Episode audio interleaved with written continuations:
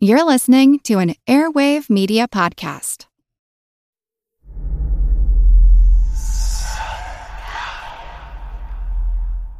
Hey, y'all, spooky season is here. And if you're looking for a show to whet your appetite for a little haunted history, then I'd like to invite you to check out Southern Gothic, a chart topping history podcast that explores some of the most infamous legends, folklore, ghost stories, and hauntings of the American South. We've covered all sorts of stuff from the Bell Witch of Tennessee to the disappearance of the Confederate submarine, the H.L. Hunley. Not to mention our deep dives into the local lore of some of America's oldest and most haunted cities, like New Orleans, Charleston, and St. Augustine. So, if you're ready for a little good old fashioned Halloween storytelling with a commitment to quality historical research, then be sure to check out Southern Gothic today. It's available now on all your favorite podcast apps.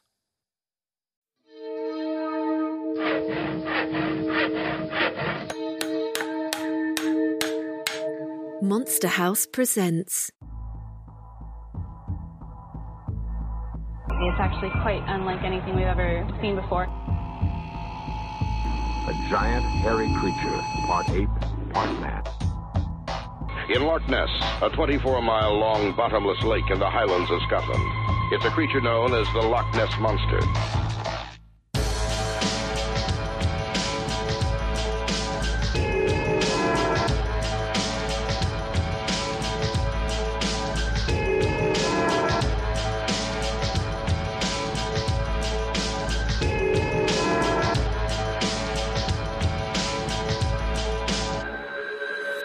Monster Talk. Hey there. What follows is an audio version of an interview originally recorded as part of our Monster Talk Live streaming series that Karen and I hosted during 2020. As of this posting, we're not currently doing those live shows, but they are archived on YouTube. You can check the show notes for a link to this particular episode. And the live format's definitely something we're going to try to get back to in the future.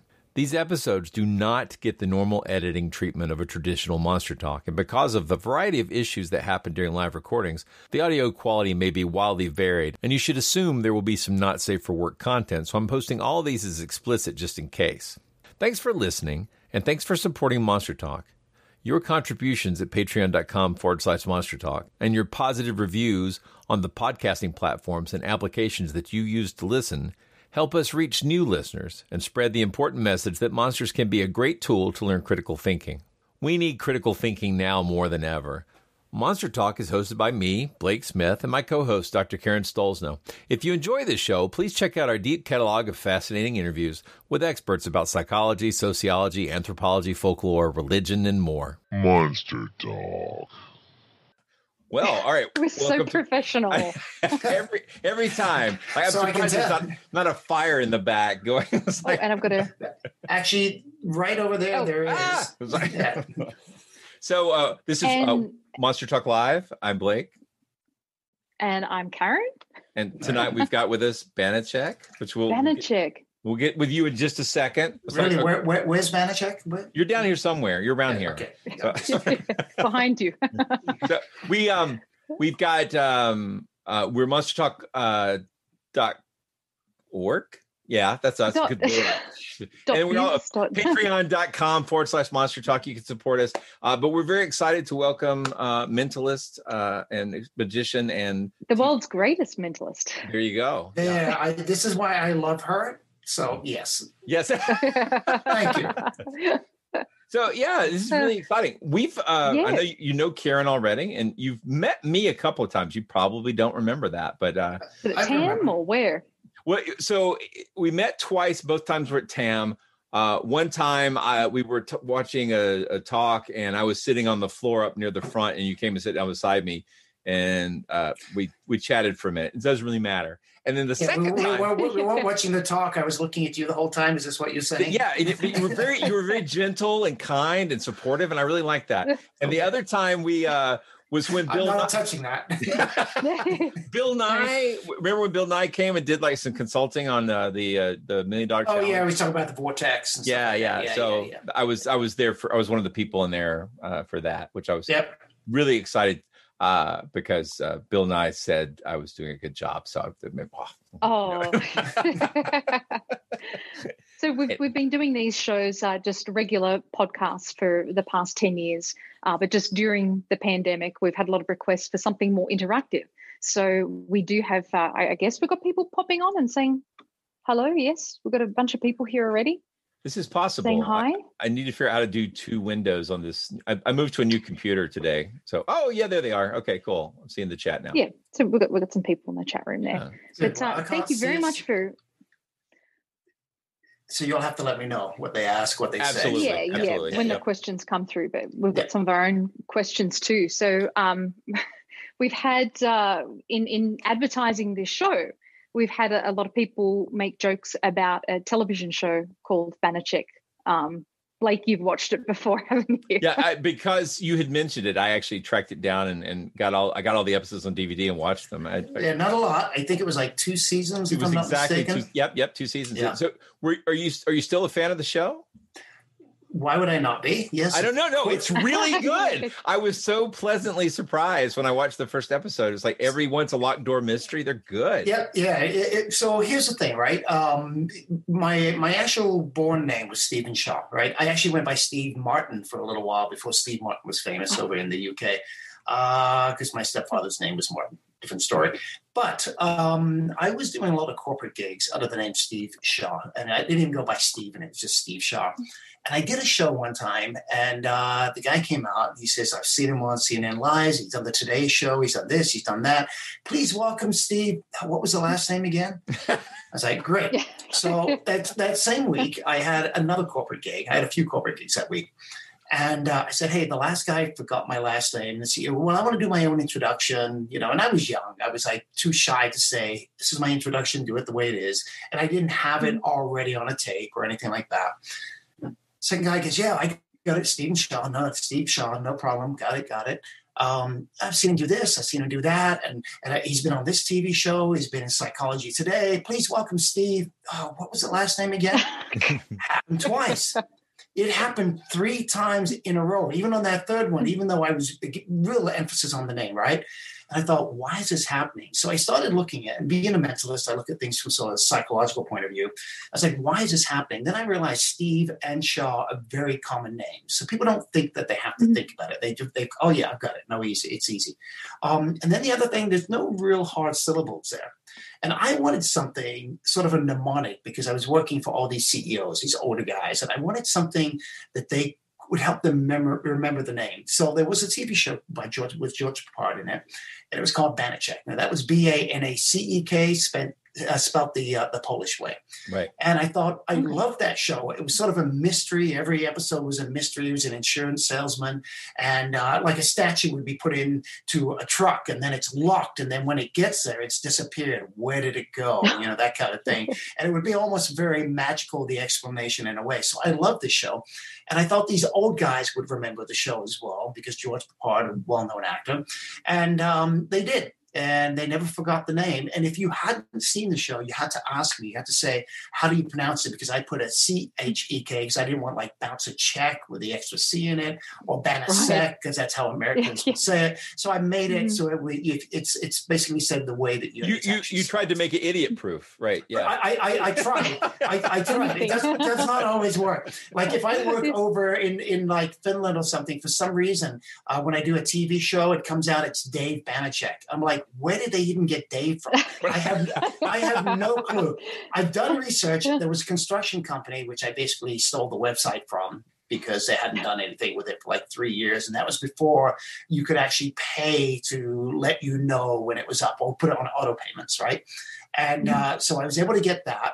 There's a greyhound by the name of Banachek. There's a horse by the name of Banachek. And there was a band by the name of Banachek, spelled the way that I spell it. Other than that, there was nothing. Now there's a few other Banacheks around. So I don't know if people are naming their kids after me or there's something I should know. I don't know. Yeah. I may kids I have kids out there I don't know about. Who knows? You know. No, but I, I, really appreciate it because it turned out to be extremely entertaining to watch those shows. And uh, I've got to watch them still. Yeah, but I've heard a lot about them. Yeah, really a lot of fun. A lot of fun. So they're good. So just got a, a brief question. Uh, you're in Las Vegas at the moment, And uh, I'm just wondering what's Las Vegas like during this quarantine, this lockdown? Uh, what's the strip look like? Yeah, it's very surreal, right? Because you're used to having all these lights, you're used to having traffic, you're used to having people, and you go down Mm-hmm. there, and entire casinos are boarded up. You know how, like in Katrina, you saw buildings boarded up, right? They're doing that Mm-hmm. to some of the casinos because I guess they don't want people breaking in, even though they've got security and and, and like even on the streets, the uh, like half of the road is blocked off, so you could only go down one side or the other. So uh, quite a few people from Las Vegas are getting out on their bikes and walking down there at night, not around other people, but it's just it's very surreal to go down there and see absolutely nothing. We'll probably never see it that way again. Yeah, It's yeah. uh, interestingly, though, you, we can tie George Peppard and boarded up Las Vegas together uh, in the movie Damnation Alley. I don't know if you are familiar with that, but uh, he's leading a little team of post-apocalyptic uh, soldiers to the promised land or something. But they stop in Vegas, and it's all boarded up, and uh, it's all it's all shut down, and it has George Peppard. So yeah, check it out, people. Great movie. So Uh, I'm sure we're going to go to the A team next, right? right yeah yeah no That's where we're well that's the thing the Banacek show he was so suave oh my god it's like you know if you only know him from uh hannibal that was it hannibal smith i guess right is that what his name Yeah, is? Han- yeah, yeah, Han- uh, yeah, Hannibal Smith. Yeah, i think so yeah anyway if you only know him from his hannibal character on the a team you've missed out on a lot of Peppard right there's some classic Peppard Yeah, in yeah, there, yeah. so sorry wasn't wasn't he in paint? Wasn't he also in Paint Your Wagon? I think, or something like that. well that was clint eastwood and uh, uh lee marvin if i remember I Oh, it was Lee, Lee Marvin. I, I Yeah, get yeah, him yeah. mixed up with every once in a while. I get him mixed with Lee Marvin. they both have They're early, early white hair yeah a lot. Yeah, We also had a few people uh, who thought that Banachek was the guy from To Catch a Predator. I don't know. That, that's just the pose in the picture. I think they were like yeah, Wh- yeah. wh- wh- which get wait, which guy? The guy catching them? the guy catching the predator, Yeah, right? they're- like- not, not the Can, predator. can we clarify this, please? yeah. the, the host, the host Yeah. of the show. So I Yeah. went looking him up, and oh, a, a little bit, a little bit. And I think it was the suit and the tie and and your pose and everything. So you looked a little bit like him. But yeah, I, I get, the I get host. the lately. I get the Trivago man, and I get Richard Gere a lot lately. oh, nice. Oh. That's Yeah, not a so bad. That's I'm- not a bad I'm- comparison. I'm, I'm not going to complain. Yeah. Yeah. no. No, no, that sounds like a good. Yeah, that's that's just good. That's good. So, So all your listeners right now are going, "Who the hell is this Banachek guy?" yeah, it's like, Yeah. well, there is No, that. no. Well, who who the hell is this Banachek guy? Yeah. Okay. So, um, are you asking me or Yeah, are you no, I'm not asking Karen? Karen. Karen. I, Who is Banachek, Karen? The world's greatest mentalist. Oh, oh, yeah, I remember Back to that. but a lot of a lot of our viewers are skeptics and people who've been involved in the skeptical movement, uh, and so a lot of them know you through the whole Project Alpha story. Uh, but then we've got a lot of people who might not have heard of, of Project Alpha before. Could you give us just a, a little uh, overview of what that was and, and what your participation was in that project? Yeah, so back in the uh, 1980s, I mean, you have to realize it was a whole different culture when it came to the paranormal, right? We look at things now we go, oh, people believing in metal bending, uh, people believing in uh, putting tinfoil on your head or, or making little pyramids and sharpening up razor blades and all these things. But you have to think back. I mean, this is a time when, you know, we had the Cold War going on. This is a time when the Soviet Union was putting out uh, videos of their psychics being able to do these amazing things, right? It was a time when Uri Geller first came out and said that he could actually bend metal with his mind or, or could change, uh, uh, uh, you know, solid objects in some form, some way. Um, and, and also, it was also the time when In Search of, where the number one show was on television at the time with Leonard Nimoy. And they were in search of all these crazy claims that we didn't think were crazy back then, right? So we had what we felt was real evidence of ESP coming out of different governments. Um, well, at least the common person thought that it was real evidence at that particular time. And, and Geller was making his claims that he'd been studying at Stanford Research Institute and they'd endorsed him, which isn't exactly right if you start going back and taking a look. Um, but anyway, so I guess I should start from me sort of at the beginning a little bit with my life. I was born in England. I left when I was nine. I went to South Africa. It was while I was in South Africa that I was abandoned by my mom. I had two brothers a year and three years old, pretty much raised them by myself from nine. We had an alcoholic stepfather who was there, but we barely saw him maybe on Sundays. And um, there was a man on radio, on Springbok Radio, by the name of Uri Geller. Now, Geller, as I said, claimed that he could actually bend metal with his mind. And all the adults that I knew at that time believed Geller was genuine. So why wouldn't I believe he was genuine? There was a point in the radio program where Geller said, look, if you go get a piece of metal and you bring it to the radio, you can get it to bend as well. So I went looking, and my mama left a sewing kit, so I picked up a needle and I brought it to the radio and I concentrated on it, and I really believed I could actually do this. I mean, why wouldn't I want a superpower, right? I mean, who wouldn't want a superpower, especially considering the upbringing that I was having at the time? I wanted something beyond those, you know, bad times, and um, I believed it had been on a micro level, not a macro level, but so tiny that I could barely see it. But I, me believing, I believed it had actually been. And from there, I left there, went to, to uh, Australia with my biological dad, who had left when I was a year old. Uh, moved to Colorado, and then while I was in Colorado, I picked up a book written by James the Amazing Randi, and it was called "The Magic of Uri Geller," "The Truth of Uri Geller," depending which edition you have. And the truth, as Randi put it, was that Geller was nothing more than a magician posing as a psychic. And I didn't even know there was a subcategory of magic called mentalism. But in that book, Randi taught a method for actually bending a nail, an optical way of bending a nail. And uh, from there, I started to create other methods to bend metal objects. Now, I'd never seen Geller because there wasn't TV in South Africa. There was just the radio. But I'd heard that when you watch Geller, you could actually see the metal bending.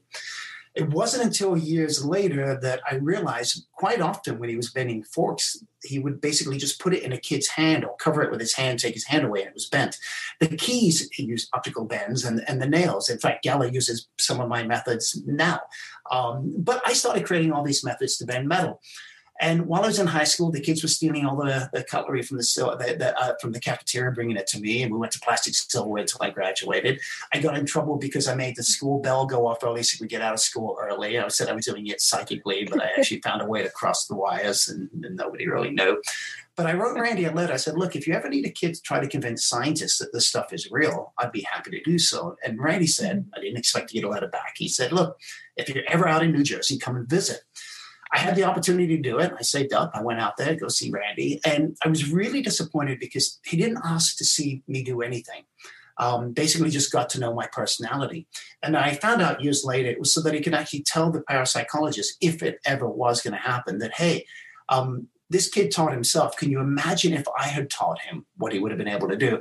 I think back now, and I think that statement's not exactly 100% correct because if Randi had taught me he would have taught me the ways of a magician. Whereas because I was teaching myself in the moment, they didn't come off as magical looking. I didn't come off looking like a magician. I came off like a, a just a regular kid who had these abilities, right? Um, and then the opportunity came about. Washington University uh, gave uh, was given half a million dollars by James S. McDonnell, McDonnell Aircraft, to study psychic phenomena, and they put a gentleman in, in charge by the name of Peter Phillips. Now he was a physicist at Washington U, and uh, he put out a, uh, an Associated Press article saying he was looking for kids that could bend metal with his mind, with their minds. I wrote them a letter and uh, they accepted me. And then I got a call from Randi actually right after. Uh, he said, "Hey, there's this guy in in uh, in in, uh, in, in St. Louis who uh, at Washington University who has been given half a million dollars to study psychic phenomena." I said, "Randi, just think of his name. Start with a P second name Pete. He said, How did you know? I said, I've already been accepted. I was going to let you know. And it was at that point that Randi told me about another kid that had already been there who had bent some keys for them, convinced them he was real. And then that kid had called Randi as well. And I said, Can I, I trust this kid? And he said, I don't know. And the kid's name was Mike Edwards. And uh, Mike and I, we met each other at the airport, actually, when I arrived for the first time. We knew immediately that um, we were going to hit it off. Like immediately, we knew we were going to hit it off. And uh, uh, for four years, we work with a scientist. We convince them we were genuine psychics. So there's a, there's a lot of stories that go with this. If you want them at some point, we can you know drop into those. Um, and then after those four years, we came out and explained that everything we had performed was an illusion. And I say performed because they were basically mini performances. Mm-hmm. Um, and that we were able to convince them that we were genuine psychics. Um, it, it, basically hit every major newspaper. Um, we had a huge press conference where we revealed that this was all a hoax. And uh, it pretty much changed the way that parapsychological research is, is done at that time. You see, when, at a very early age, even uh, before I got in contact with Randi, I had two hypotheses of my own. And Randi had them too. And I think Mike also had these hypotheses as well. And basically, it was scientists had lamented for many, many years there was no evidence of ESP under proper scientific controls because of lack of funding. And it was my contention had nothing to do with funding.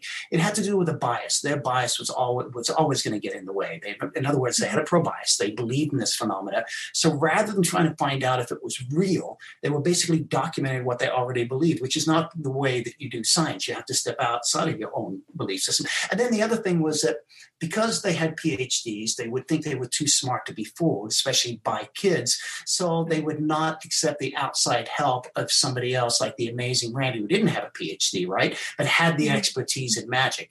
And that's exactly what happened. In fact, even before we went into the laboratory, Randi wrote them 11 caveats saying, don't let the kids do this. Don't let, uh, whatever, whoever, not kids, but whoever you're working with, uh, like don't let them work with more than one object at a time because they can use one object to distract you from the other.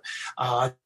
let more than one person work at it at the same time because they can use this distraction. And so we had this whole list of things. And when we arrived, the scientists basically showed Mike and I this list from the amazing Randi and had a good laugh about it, saying, "Oh well, you know, it would be way too too uh, too too stringent, and, and and you wouldn't be able to perform under those conditions." And every time we performed anything, I came up with a method of doing something. I would immediately let Randi know. Randi would shoot them a letter, and he would say, "If you're doing something where you might be doing a test with a rotor under a bell jar, make sure they can't do this." And they never really caught on how Randi knew about the experiments. They never ever questioned that.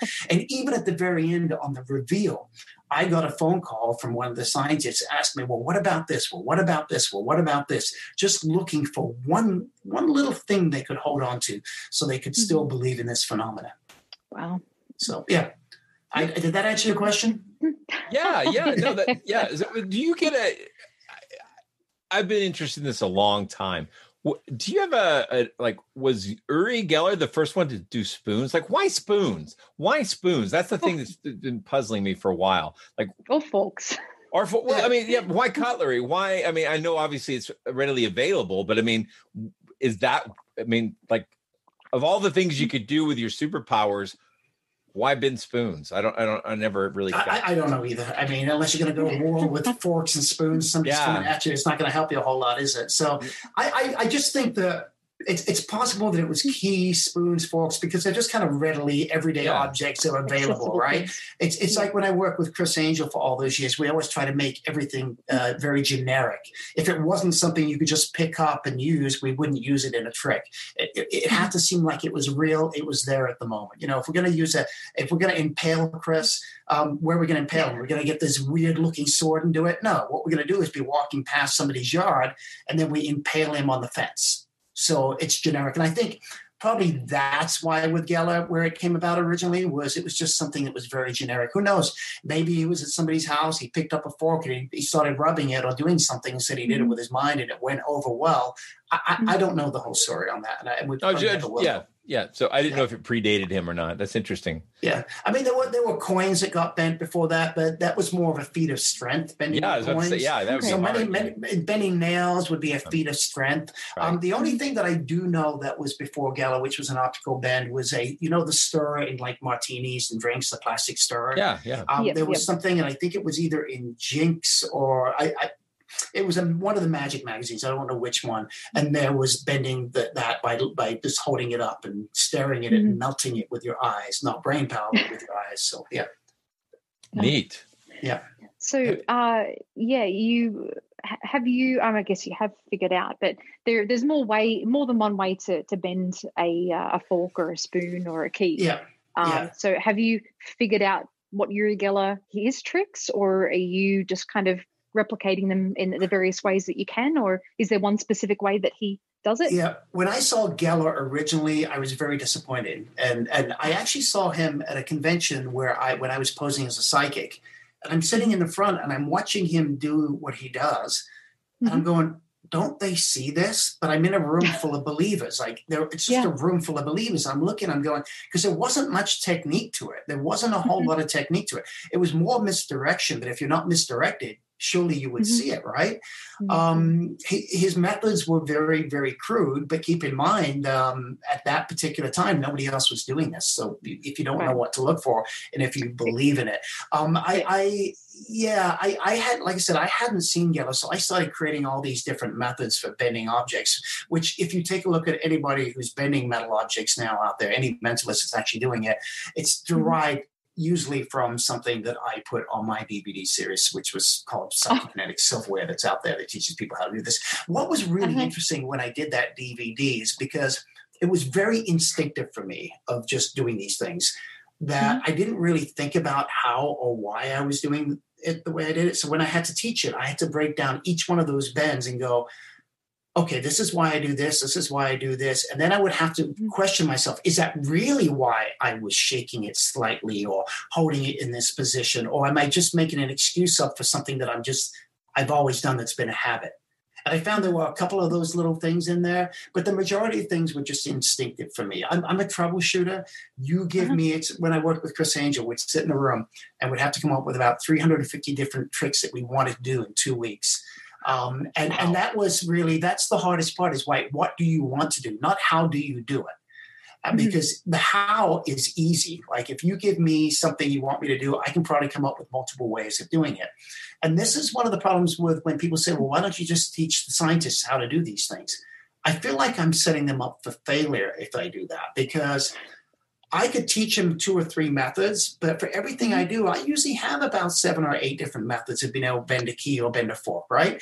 So if I teach you one method and then somebody else comes along, does it a completely different way, but very convincing, you might be Mhm. set up to go, I know the trick, and they're not doing a trick. This person has to be real. Because I know the paranormal one. Exactly, right? So much better to bring somebody can, like myself who understands the psychology. I know if somebody's looking in a certain direction or if they're holding something in a certain way. It kind of the body language triggers to me, okay, this is a trick. What are they doing at that point? Mhm. And it's really hard to teach that instinctiveness of knowing how to read somebody's body language when it comes to an effect or a trick. I, I can usually tell immediately if something's being done by a magnet by the way that the properties and the way that it's acting. But a regular layperson, they have absolutely no idea. Yeah, yeah. Yeah. It's that reminds me. So, like, one of the things that I think people run into when you become a skeptical investigator is that if you don't believe in stuff by default, you're considered to be dogmatically skeptical and a, a doubter and a denier. And so, like, there's oftentimes we see stuff, and I know that's not real.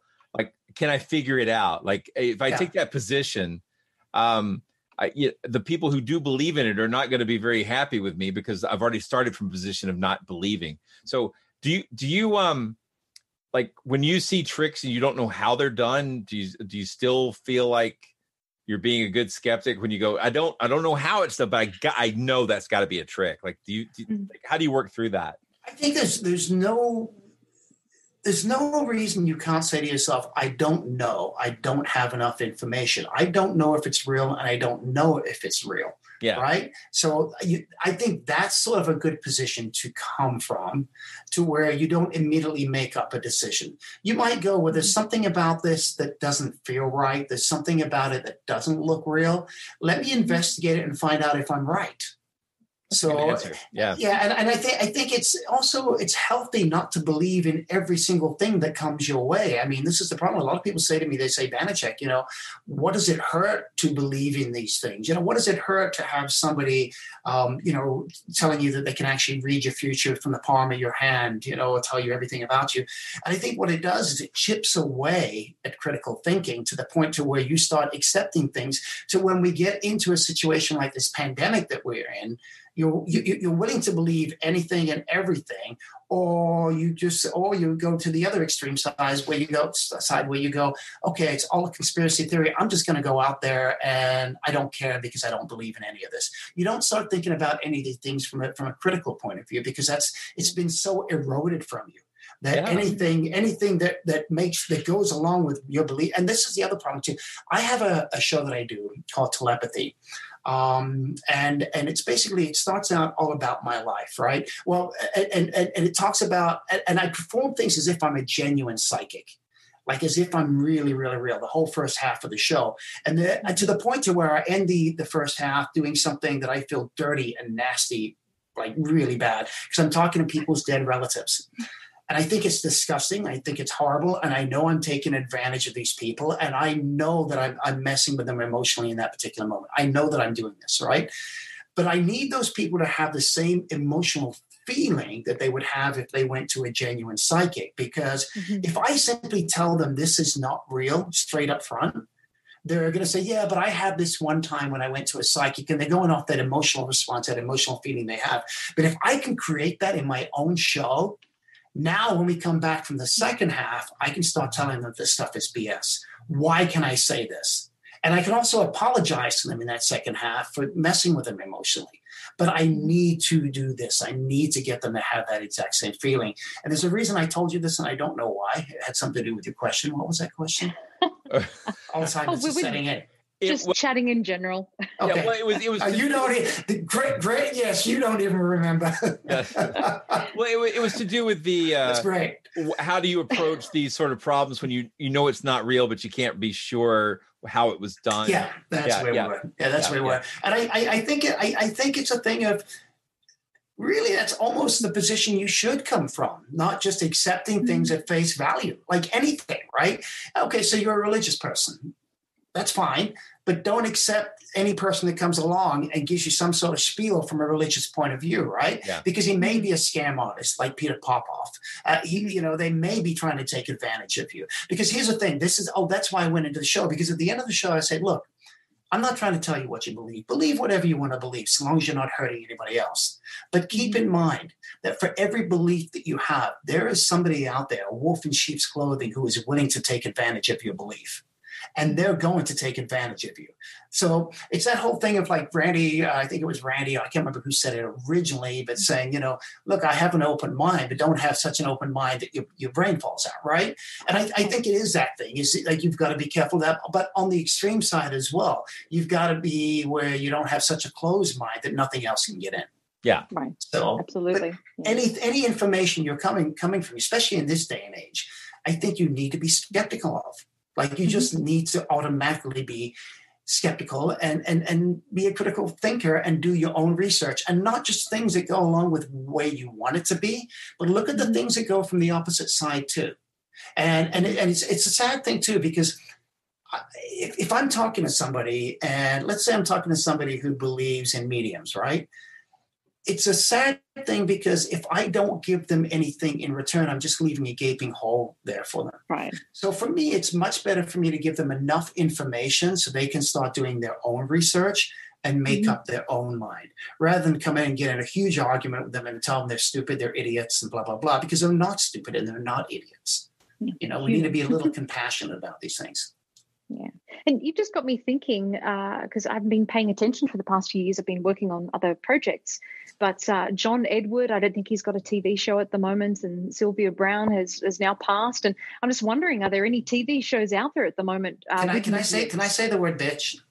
I just did. Sure. Yeah. yeah. Do you have to beep it out? Yeah. yeah. No, no, no, no. no, no, no. I, I think she died. I think it. she died when she died on purpose because I literally was doing a show with Criss Angel, and I had just written a whole bit about Sylvia Browne, and she went and died okay. the next day. So it was totally irrelevant.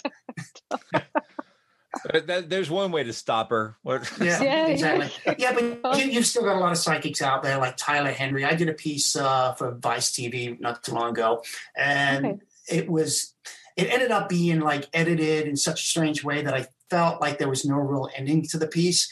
I felt like mm-hmm. maybe something else, another piece they had had dropped out or they couldn't use it for legal reasons. So they, oh, we need your no. piece, and they put it in there.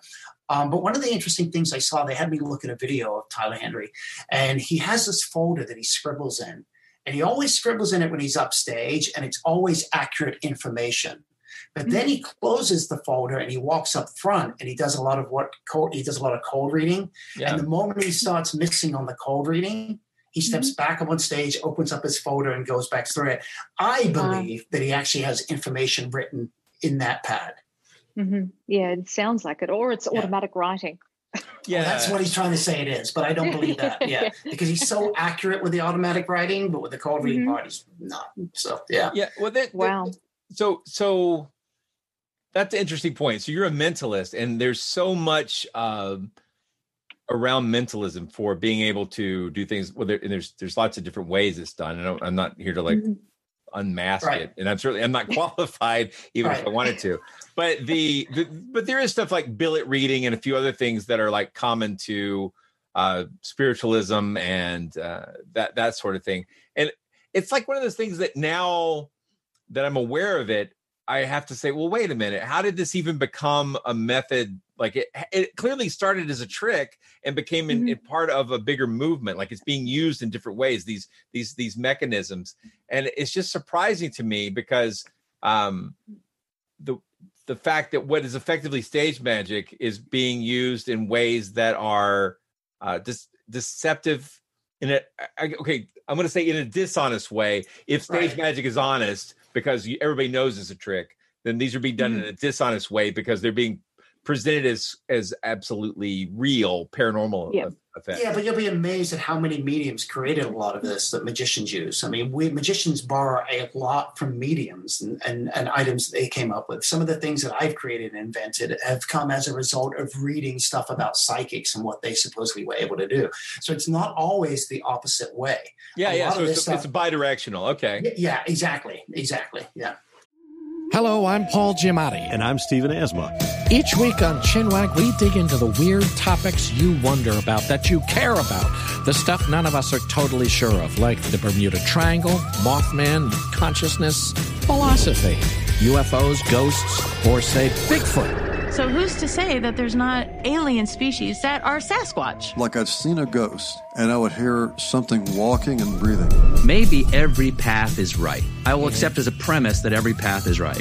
That is a face on Mars, eyes, nose. It kind of looked like Wilson the volleyball. Some people enjoy the waves or whatever uh, crashing, and I enjoy listening to a quantum physics audiobook. I do think there are many things in the world that we just don't understand yeah. and probably won't understand. That's our whole show. so join us every Wednesday on all major podcast platforms and find us on Instagram, TikTok, and Twitter at ChinwagPod and Wagon. We've got a podcast recommendation I think will be really fun and or useful for Monster Talk listeners. I Know Dino, the big dinosaur podcast. Studying dinosaurs can teach us about the prehistoric world, but also the world of today. For example, migration patterns of dinosaur lineages can tell us about the Earth's changing continents. Climate models of dinosaur ecosystems help us understand global warming. Studying dinosaur diets can help show the link between plant and animal evolution. Talk about paleo. Hmm. In many dinosaur injuries, paleopathologies are the first known occurrences of diseases. A new episode of I Know Dino comes out every week with new dinosaur discoveries you won't hear about anywhere else. You can find I Know Dino on Apple Podcasts, Spotify, or wherever you get your podcasts.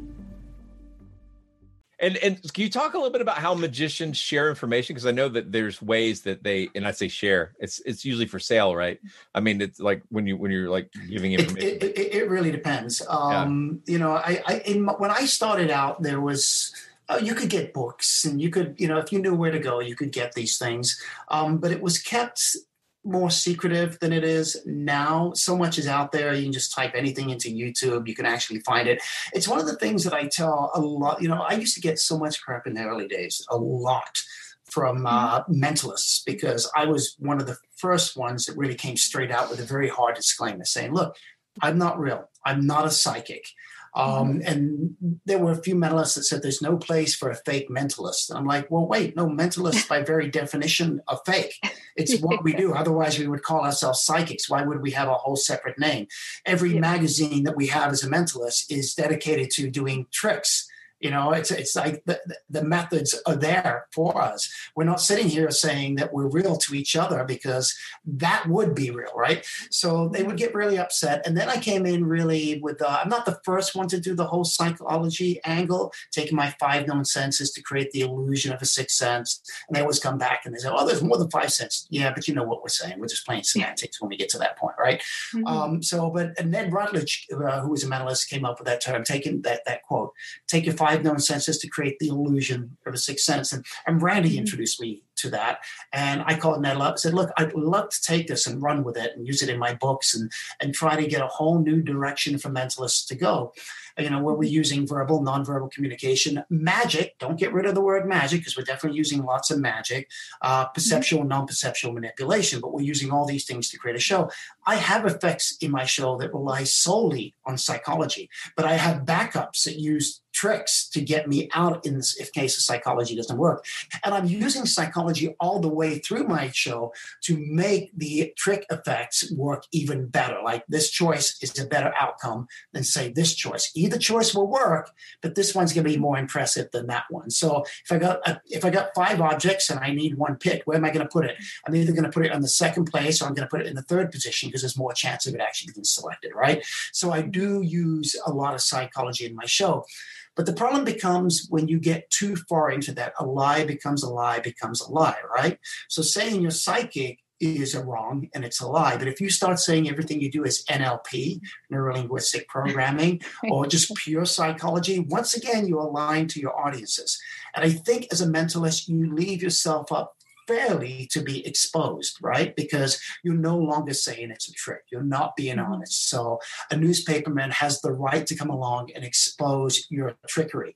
But the bad part about that is if they expose your trickery, they're exposing the trickery of the good guys, the good mentalists, right? The mm-hmm. guys that are like magicians. When you go see a magician, you have an understanding that you're seeing a trick. It's the context of it, right? A lot of mentalists will say to me, they say, well, Banachek, you know, if you were doing a play, you wouldn't stop in the middle of the play and say, hey, I'm not really Macbeth. And I'm like, yeah, because it's the context. and they use this and they believe this is sound logic, right? And I'm like, no, you know, that people come, they know it's a play when you go see a magician like David Copperfield or somebody like that doing stuff, it's the lines have now been blurred a little bit. But normally, when you used to go see a magician, it, you understood they were going to fool you. You went in, you were entertained. You didn't really try to figure out the tricks necessarily, right? Mm-hmm. But when they come see a mentalist, most people have never seen a mentalist before, although it's becoming more and more common, but they still don't quite understand what it is. if I have a group of people coming that believe and are true believers, they're going to believe no matter how much I tell them it's not real. Doesn't matter Mm-hmm. what I say, even if I show them how a trick's done, they're not going to believe. I'm going to have a group of people that aren't going to believe, skeptics that aren't going to believe no matter what I say. But there's a large group of people in the middle who've never seen a mentalist before. And those are the ones that I have a real responsibility to. I don't want to change their beliefs because I'm there to entertain them. I'm not there to lecture them. So it's my job to remind them that, hey, this is a trick, that, hey, this is not real. Hey, I am not a psychic. And I think that's really, really important for me to do with my audiences. I don't think it's fair when a skeptic comes to a mentalist show and the mentalist is saying, Hey, I'm not a real psychic, and then they start exposing the tricks. Or they go off and write an article about this mentalist that they saw and they expose the tricks. Or a magician, they expose the tricks. Because I feel like it's kind of like it's not cool. It's just not cool for it because you're ruining it for those other people that want to go see the show. When you went to go see it, you were amazed so much that you wanted to look it up and try to figure out the methods. Maybe you went online, bought a couple of Banachek's books, right? Mm-hmm. And read them. Now you know how the secret's done and you want to tell everybody how the secret's done. Why? Why can't you just tell them, hey, he says he's not real. He's not a real psychic. He's not. And they could be wrong too. But you, Like, you are I, actually. I, I, I have had people give explanations for my tricks, and, and- and they've been completely wrong. wrong. completely wrong, because they do know a method, like we talked about before, and they assume that's the method that I am using. But you I'm- are, you, you are really Hamlet, though, right? okay, you know what? We agreed before we got on. here. We're not talking about this. Gonna edit this bit out. Uh, but speaking about shows uh, that uh, purport to be true in context, ghost hunting. Uh, we we talk about a lot about ghost hunting on this show, and uh, there are a lot of ghost hunting shows that have been around for for decades. Do you have any interesting behind the scenes information about how some of these shows operate and how the uh, producers try to keep things exciting for audiences? I was approached a couple of few different times by different networks to work on these shows behind the scenes. And the idea was less was better than more. So basically, just a small little thing happening, and that's Okay. what they wanted me to create. However, I did not take them, but I do have some people that I know that have taken those, and they're they become part of the crew and they make little things happen behind the scenes. So sometimes, quite often, even the investigators have no clue how that hairbrush fell off the table or what that little EVP sound was or or why um, you know it's as simple as taking a walkie-talkie. Even you know, you press the walkie-talkie, it's going to set the EVP readers off. You know, I mean not the EVP, the um, my brain just did that whole thing. The, uh, the EMF, yeah. Thank you very EMF, much. Yes, K two. I, I knew it was an E. I knew it was an E. Yes, yeah, yeah, yeah. It was, it But was press- definitely, just- definitely an E word. Definitely an E. Yeah. yeah, exactly. Thank you. Yeah, you're very good, John. Yeah. So, so just pressing your walkie-talkie will set that off. You know, there's there's all these little Yeah. tricks that, that we can use. Yeah. I, I, I'm highly suspicious of any EMF stuff because everybody's carrying around phones. Like everybody's carrying around so much equipment. There's- Yeah, yeah, Yeah. that's I, I've got a, I've got a great thing with a guy having the EMF. We did a thing with Criss Angel, and it was like I'd set up this place um, uh, in Sweetwater, uh, Amargosa Hotel, and uh, I'd set up all this stuff to fool these investigators when they came along. And the moment they got off the bus and they were talking, I was like, I told my guys, I said, nope, we're not using any of that. We're just going to use pure psychology to get them. And, and that's exactly what we did. But I've got a great tape of where we're in the opera house and um, they're holding a camera here and they're taking the reader and literally it comes over by the camera. He's like, there's something right over here. You know, it's like, yeah, your camera is Yeah, right yeah. there. You know, it's like, yeah. yeah. It, it is tragic to watch that unfold. Uh, yeah. it really but, is. but there, yeah, there's certainly a lot of psychology to that with people feeling cold spots, and I think that they It- it really wa- go it into was- these things expecting something to happen.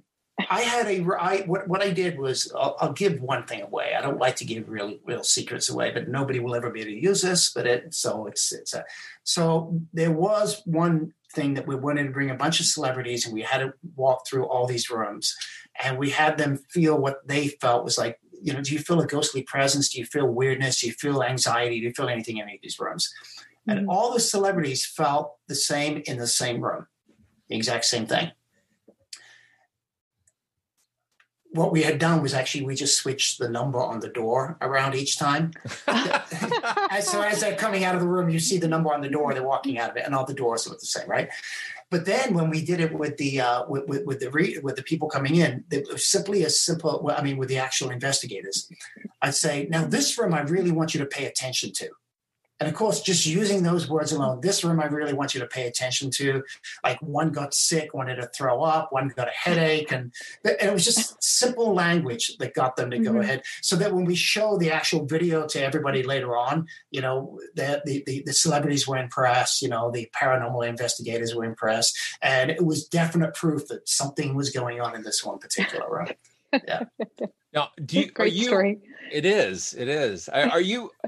A lot of magicians I know are like big nerds about historical magic. Are are are you that way? Do you like have like Uh, I don't want to say I don't hate magic. I love magic, but Okay. I get I get bored with magic sometimes because I know so much. Yeah. and my life is so much more than just magic. I, I you know I can't sit. I- I have a few times sat in a room with people where we do a lot of card stuff, but I, I'm not that guy to sit there and do like a hundred card tricks, right? Or watch a hundred card tricks. After two, three card tricks, my brain is like, okay, that's enough card tricks for me right now, right? that was truly amazing, but I don't want to sit here. My life is so much more than that. Um, you know, I, you know, I have family, I have friends. You know, I want to get out in the world. I read books. I do. You know, I'm eclectic when it comes to my life. So Yeah. there's not just one thing that I want to concentrate on when it comes to magic.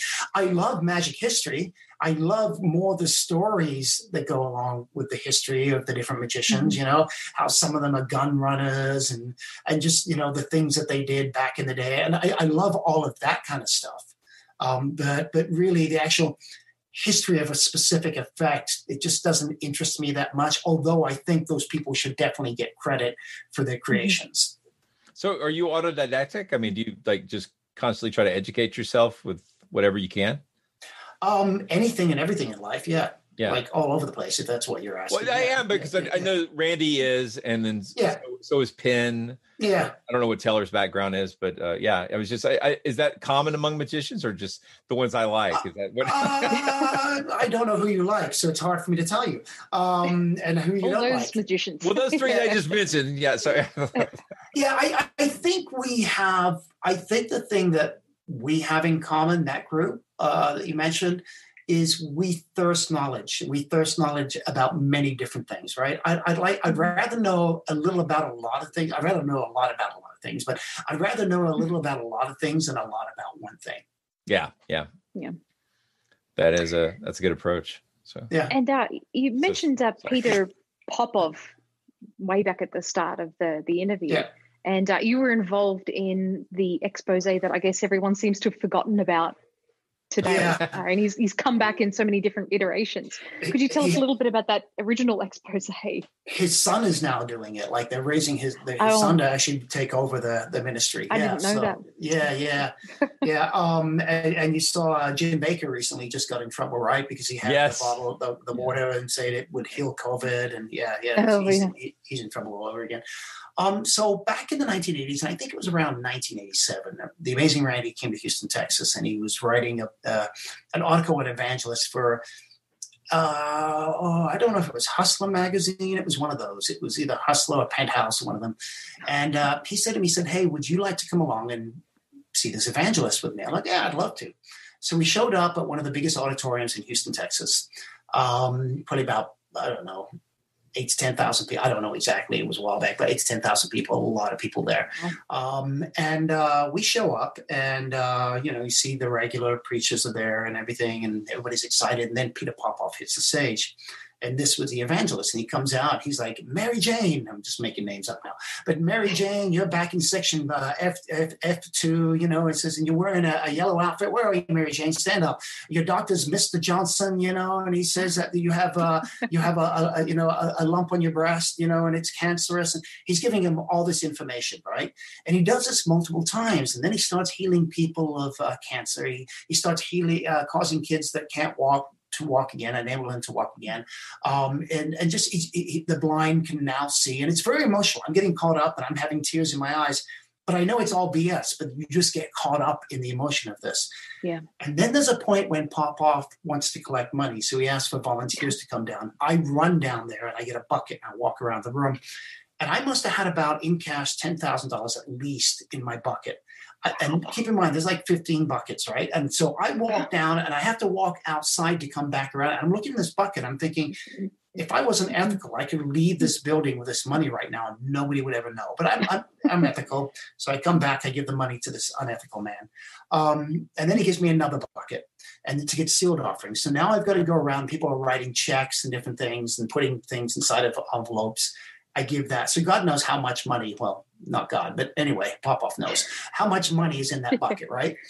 And then he gives me a third bucket and I go around and now I've got to go collect anything else that people want to give. And they're giving watches, cufflinks, things like that, right? Any jewelry they're putting in this bucket. I come around, I give that to him.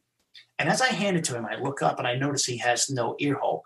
In other words, he's got something white inside there and it looks like plastic. So I come back to Randi and say, Look, Randi, either this man of God can't heal himself and he's using a hearing aid, or something else is going on and somebody's like communicating with him. And Randi was like, No, I don't think so at first.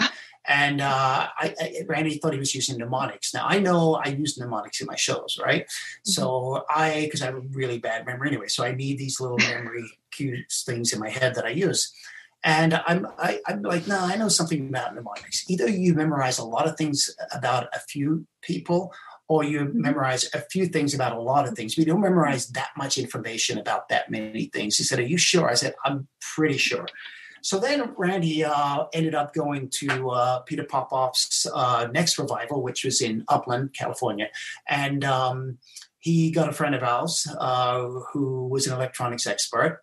And our electronics expert friend uh, checked all the uh, frequencies that were in the area ahead of time, way ahead of time, cut all those out so we wouldn't, you know, have to look for those later on. And then uh, started looking for new frequencies. And sure enough, the moment that Peter Popoff hit the stage, a new frequency, the frequency of God, showed up. I think it was, I think it was like 39.17 megahertz, but I could be way off on that because I'm dyslexic numbers mess with my head. Um, and uh, we ended up taking on the Tonight Show. And what you see originally is the edited version because they used to edit every single one of their uh, shows for TV. You see the edited version that Popoff showed on TV of Popoff coming out, talking to the audience. But then they show that same edited version again, but they show it with the voice that we actually captured. And it turns out God is Peter Popoff's wife and uh, she was feeding him information. And some of the stuff we got was really, really horrific. You know, there were a lot of racial slurs. Uh, you know, joking with Peter about not touching the woman's breasts. You know, that has cancer in it as she's coming down the aisle because he'll be mad at her. Um, and just a lot of disgusting, nasty things, and them laughing about you know the people that they're supposedly healing. Um, took a while for Popoff to disappear, like at least a year for him to disappear at that point. Because at first he said, "Hey, we had hired an actress to imitate P- Peter Popoff's wife." And then when it was pretty obvious that it wasn't, you know, an actress, he said, "Well, so I thought everybody knew that, you know, sometimes I enhance the word of God uh, by by getting this information." And the way they got the information was multiple different ways, right? So one way, people fill out these little prayer cards and they put them in a box. So they would just switch out the prayer box and that would go outside. Another way was Mrs. Popoff would come out and people come to these things hours ahead of time to be healed. They leave the hospital on stretchers to come there, right? Which against their doctor's orders to come there to be near this man of God. And she would come out. She said, Hi, Mrs. Popoff. I hope that my husband gets to you this evening. Um, where are you from? Who's your doctor? Well, okay, well, good talking to you. Then she'd go out, write that information, the best information down. And that was some of the information. So they called the cars, they did that. And then there's the old Kathryn Kuhlman trick, which is the old wheelchair trick. Uh, and what, what this is, is basically they look for somebody with a cane that's not walking really well. And they say, you know what, we could put you in a wheelchair, put you right up front. You'd be near the man of God, Popoff himself, and you know, maybe he'll get me. Who's gonna say no to that, right? If you're a true mm-hmm. believer. So you get put in the chair, and as he's walking along, one of you know, Popoff's helpers is walking along, would say, Hey, where you from? What's your name? They would get all the information that way. So when Popoff comes out on stage, he can look down at the person, he tells them their name, he says, I've never spoke to you before, we've never met before, is that right? Absolutely true because one of his other people did right? He takes their cane breaks it throws it up on stage. Now keep in mind nobody ever questions well person can't walk. Why would they have a cane? And he would even say to them you know he says uh, your doctor says you'll never be able to walk again. And of course they always say yes because they're not going to question this man of god. They're going to figure he probably means never walk properly again at this point this person in the wheelchair has all this attention. They have all this in eh, you know the endorphins the adrenaline's flowing through their body you know they're all excited they're feeling better at this point feeling less pain in that particular moment. And then we get to that moment where Popoff says stand up and the person stands up and to everybody else that's a miracle because this is the way they presented it right he says mm-hmm. take a few steps the person takes a few steps they could do that already but keep in mind they're mm-hmm. also feeling all this energy in that moment and then Popoff sits in the wheelchair and says, Go to the back of the wheelchair and push me. The person goes back to the wheelchair. Now, basically, they have a walker. All they've got to do is keep up with the wheelchair. They push them. Popoff takes a wheelchair, puts it back where it was, and says, Now that's your chair, right? And they say, Yes. To the audience, they think that's that that's a person's wheelchair, but it's no different if you were at a movie theater with me and you come walk me, I go, "That's your chair." You say yes. Yeah. You're not going to Yeah. take that chair home with you, but it is where you're sitting, right? Yeah, So yeah, you're to say yes. So the miracles happened. But like I said, it took about a year for Popoff to go off the air. Um, he disappeared, but as you said, he's back bigger and better than ever. But he's really um, going after the black community right now because the black community is also a community that really doesn't know Peter Popoff. And keep in Mhm. mind, this is now generations have gone by as a result. So yeah. Well, I think you highlight a really interesting point too when you were talking earlier about the kinds of things that uh, Popoff was was receiving from God, the kinds of messages uh, that he had information about that person's doctor and the street that they lived in, lived on. Um, the mediums of today don't seem to go into that much detail. They seem to be a lot more vague. They're, they're not as specific. They talk about, oh, I'm getting an A name uh, or a name beginning with an A, and I'm getting someone who's died of cancer, and then they kind of whittle it down to Yep. to one or two people in the audience. But uh, yeah, it's just just interesting to see those trends in in the way that this is is Yeah, uh, well, is it- it- it's, it's a smart way for them to go because you look at Popoff now. He says somebody out there has a headache, somebody out there has cancer, and and he will have prayer cards. He'll read off names to a few. Or maybe he just makes names up. Who knows? You know, looks for oh, common yeah, with names, an you know. audience that big. There's a John Smith out there. Well, well there's going to be a John Smith or a Bill Smith somewhere out there with something wrong, right?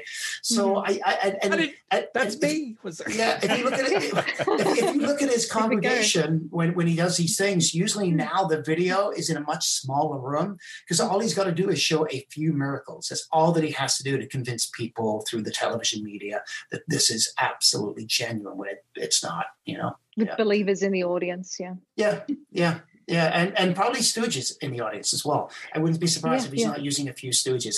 I have heard that, um, and I actually did an interview with somebody just recently, did some research. I have heard they're still scared that Randi's going to come do a second sting on them at some point. so they're very, you're not good. allowed. If you work in his ministry, you're not allowed while you're in there to have a cell phone. You can't have your cell phone. You know, yeah, yeah. all these kind of different precautions. There was one girl that did have a cell phone at one point, um, and she had worked there for a while. And she went to the other room to text her mom or somebody that was sick, and came back in, and and, and they said. You know, you're not allowed to have cell phones in there, and basically they had cameras everywhere, and that's how they knew this. Because she said, "I didn't, I wasn't on my cell phone," and I said, "You lied."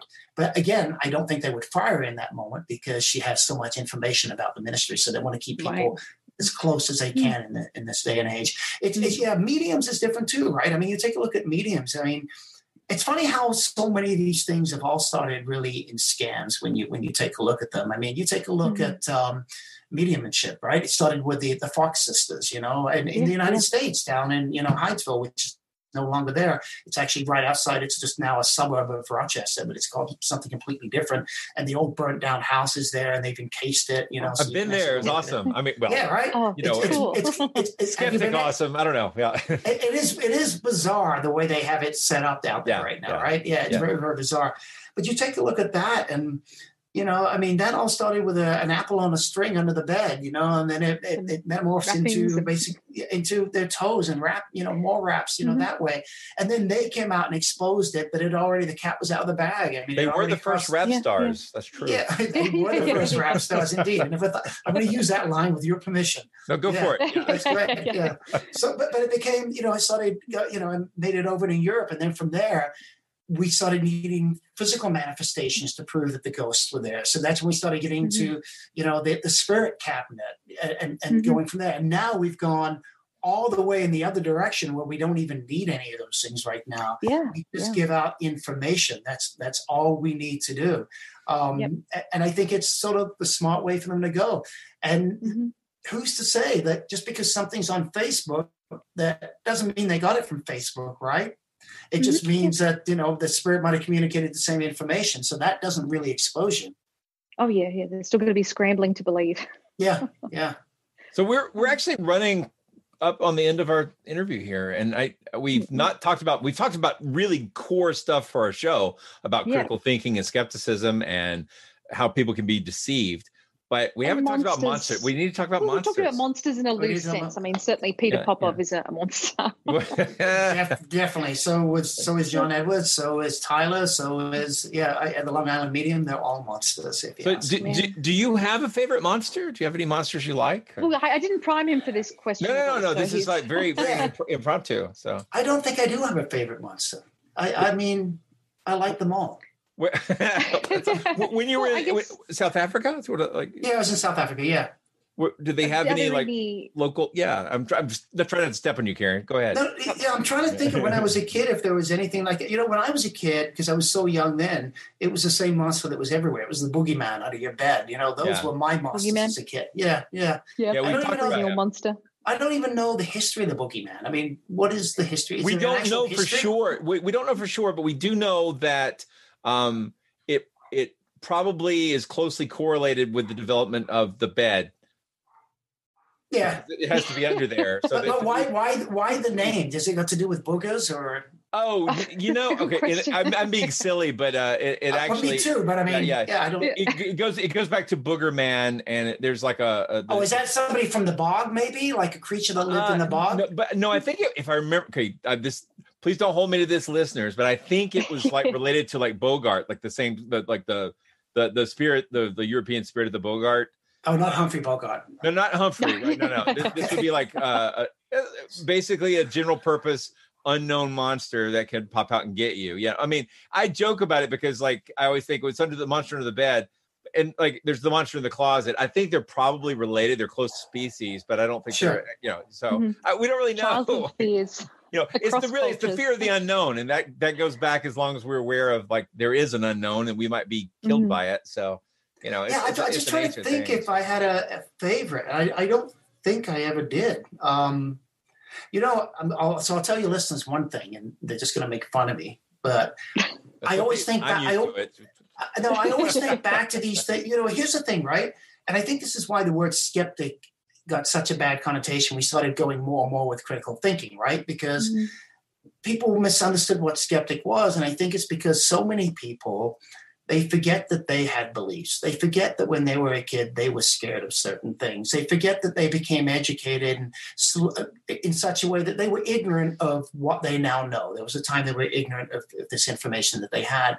And then when they, some people just want people, and it goes back to that whole thing of like exposing tricks for no reason at all, right? Just to show mm-hmm. how smart you are. And it really doesn't show how smart you are. It just kind of shows a little bit of a meanness about you when it comes comes to that. But um, I, I always try to remember that when I was a kid, I remember laying in bed, and I truly like go back at this in my head, and I don't know what it was. I don't know whether it was because my mom and my stepdad dad were always fighting, and it was my way of release. But mm-hmm. I remember little guys on my windowsill. Yep, little guys this big with wheelbarrows doing cartwheels and doing all this stuff. And in my mind, I actually saw these guys like, and they were putting on a little show for me. Now, I say that now, and you go, oh man, if I said that now, you go, I was crazy, right? But I think it was my way of, you know, of, of, of stepping away from everything else that was going on in my life. Now, my mom, I told my mom, and she did take me to the doctor. I did get a shot. I'm sure the shot had nothing to do with that. It was probably just a vaccine or something like that, right? It was something, yeah. but she said it was to make them go away. And I never did see them again after that. I also remember laying in bed, and above uh, the doorway, there was a, a, a glass. And I remember seeing shadows and ghosts up there. And it was everything like I was sweating. It was everything in my body to get up out of bed, run at that same door because it's the only way to get out that room, open the door, run underneath them, and go into my parents' room. So I remember those things, and I just try to remind myself there was a time that I believed these kind of things. There was a time when I sat there with that little needle trying to get it and believe that it actually bent, right? So mm-hmm. I'm not going to think somebody else is stupid just because they have beliefs in things that I don't believe or things that seem so obvious to me. What I am going to do is try to give them some information if they want that information or I feel that what they're believing in can actually hurt them, right? But I'm not going to try to teach them in, in a stupid way, and I'm not going to try to make them feel like idiots about it either. And I think that's a really humbling thought. And my my son's going to turn five in a week, and right now he has a lot of imagine imaginary friends, and yeah. uh, he's he's worried about this invisible sickness outside, and so he's he's just coming up with a lot of things I think that are comforting to him. Yeah. And uh, I think it's really great to be able to remember those things from childhood. But uh, yeah, I certainly agree with what you're saying about skeptics. And I think uh, just to add to that list too, I think some skeptics can uh, not be aware of their blind spots. I mean, that's exactly yeah. what a blind spot is. It's something you're not aware of. But a lot of people aren't terribly self-effacing and don't really look inwardly and and see the areas where they're there, they have blind spots and hypocrisy. There are times there are times people give me a story and they say, "What do you think? You know, was it real?" And and I'll, I'll usually be fairly honest and say I don't have enough information. I won't immediately say no, it's not real. I don't believe it. I think blah blah blah. I just say, look, you, you know, there's not enough information for me to actually know. I know you believe it, it was genuine, and who knows? Maybe it is, maybe it isn't. You know, I just don't have mm-hmm. enough information from you to, to, to give, yeah. tell you what I think that might be. And maybe to them, that's a thing of saying like it's real because that's how they're going to take it. Well, maybe they'll take it. Oh yeah, maybe I don't have enough information either. I need to investigate it. Maybe they're going off that emotional response. You know, Penn. I, it was at one of the TAMs, the amazing meetings. I think it was an amazing meeting, and Penn was up there. And I'm going to paraphrase this because I don't know the exact words. Okay, so forgive me, anybody that was there. Um, it's the idea that it is right. It doesn't have to be necessarily specific. Um, but I think somebody somebody said to Penn, they said, Penn, you know, you have kids now. What are you going to do someday when your kid comes home and tells you that he believes in Jesus and believes in God? Are you going to tell him he's an effing idiot like you hmm. do other people? You know, are you going to yell and scream at him like you do other people? I'm sure they didn't say that, but, but that's basically what they were saying, right? And Penn stopped, and to his credit, he said, "Wow." I ha-. he didn't say yes, he didn't say no. He just said, "Wow, I'll have to think about that. I've never really thought about this before." And I thought that was huge in that moment for Penn to realize because now it becomes personal, right? And then yeah. years later, I heard Penn say something again, paraphrasing. Um, he said, You know, I've always, you know, I, have always thought, you know, when people come up to me and say they're going to pray for me, I'm like, who the hell are you to pray for me? Like, I don't want you to pray for me. And he said, and then one day, and I guess he had been sick or something. And he said, one day somebody said that to him, and he realized, wow, this person actually cares for me. They care enough to take time out of their life to pray for me, even though I don't believe in their God. I don't mm-hmm. believe in any God. I don't believe in it. They actually care for me, maybe more so than some of my atheist friends. You know, they're taking time to actually genuinely think about me and care for me. How can I mm-hmm. fault that? I can fault their mm-hmm. belief, but I can't fault the fact that they care for me. So, and it was nice to hear that.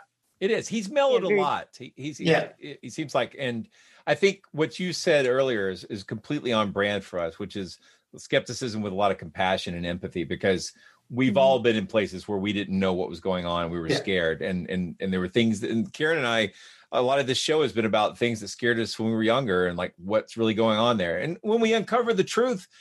You, you lose the mystery, but you learn more about the world, and you know it, it just reminds you. empowering. yeah, it's absolutely Yeah. empowering. So I just I have a podcast. And I just did one on hearts, and uh, and and, and I, t- I touched upon that exactly. That there was when you start looking, and it's called Banachek's brain. If anybody wants to look, sorry for the plug, guys. no, no, please. I was actually no, gonna- please, yeah. But yeah. Banachek's brain, and it's on hearts, and it talks about how the human heart works.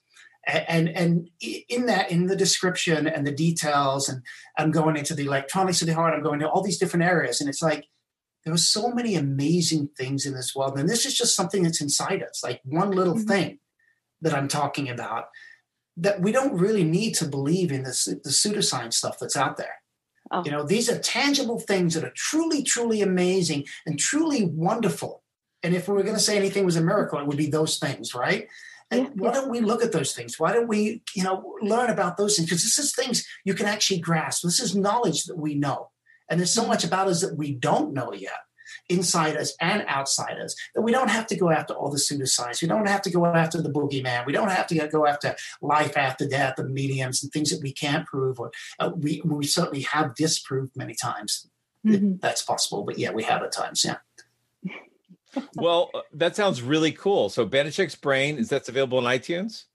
It is available on iTunes, other aggregators. Also, if you forget, you can go to www.banachexbrain.com. I prefer you don't download it there because it's a lot harder to keep track of everything and leave a review too. Yeah, absolutely. Yeah. And will you be touring with your show as soon as you can again? I have cruise ships that are booked, which seems weird. I've had a few that have canceled. I've got to say, Royal Caribbean was great on the first one they canceled. They paid me for it anyway. So I Nice. got paid. Yeah, Yeah. it was nice, right? the next two they canceled, I did not get paid for, but that's okay because I didn't do them. Um, but I got some in the fall. I don't know what's going to happen with entertainment. We, we, you know, th- there's so many performers here in Vegas um, that basically they don't know what's going to happen. We have absolutely no clue. They don't know if they have jobs to go back to. Um, Yeah. Everybody's been fired. Like everybody pretty much has been fired, um, which is good and a bad thing because they were able to go for unemployment and things like that. But coming back, it's like we don't really know. Is it going to be like you sit a person in a theater, one in every three, three seats? And if you do that, can you now make money because you've got to sell a certain amount of seats to break even? Right. So it's going to be, I think the smaller shows are going to come back first. They'll all come back. Um, But the bigger shows, it's going to take a little while before they come back. Yeah, wow. Yeah, the world's changing. it sure is. I mean, I, I've got, I had some casinos that were booked. Um, they say that they're postponed, but I don't have a date that they're postponed to. So we'll see. Well, good luck. I mean, Yeah, good luck. Thank you. Stay, stay safe. And I'm, I'm going to be fine. Uh, Yeah. It's my friends that I'm really worried about. So I think we all like, fine. yeah, I, we all have friends who are in peril right now, and so I'm sure some of our listeners are having their own challenges, and we appreciate everybody trying to stay together and do their best in all this. And I hope Yeah. we're all Yeah. okay on the other side of it. Yeah. Um, Karen, when you get done with your book, I Mm-hmm. want you on my podcast, please. I would love to to appear right. on your show. That'd be great. Yeah. And if you need any pun Thank you very much. consulting, you can call me. you know. I, I will. uh, yes, absolutely. well, um, thank you so much for your time. It was just absolutely. really great to see you and chat with you. And uh, I think our, our viewers have really enjoyed this. yeah, it's a lot of Yeah. fun, and it, it was great to talk to you again. And uh, you can support us on uh, patreon.com forward slash monster talk and check out our show. And uh, we'll be back next week. See Who you will be next back week. next week with? What's going Not on? me. It's like, okay, we'll, we'll figure that out. All right. uh, Thanks a lot. Have a good night. Monster Talk. You've been listening to a podcast version of Monster Talk Live, a special feature that we recorded during 2020. Links to the video version of these episodes are in the show notes. Please like and subscribe to our YouTube channel, and we'll work to continue to provide good content there, including more streaming events in the future. Monster Talk is a listener supported program, and your subscription at patreon.com forward slash monster talk sustains us during these difficult times. Thank you for your support and for your positive reviews. I'm Blake Smith, and along with my co host Karen Stollznow, we ask you to join us in being the voice of reason and science in a world that's perilous with nonsense, superstition, and dangerous misinformation. Shine your lights, everyone. Even a flickering candle can be seen for miles in the darkness. And together, we are stronger.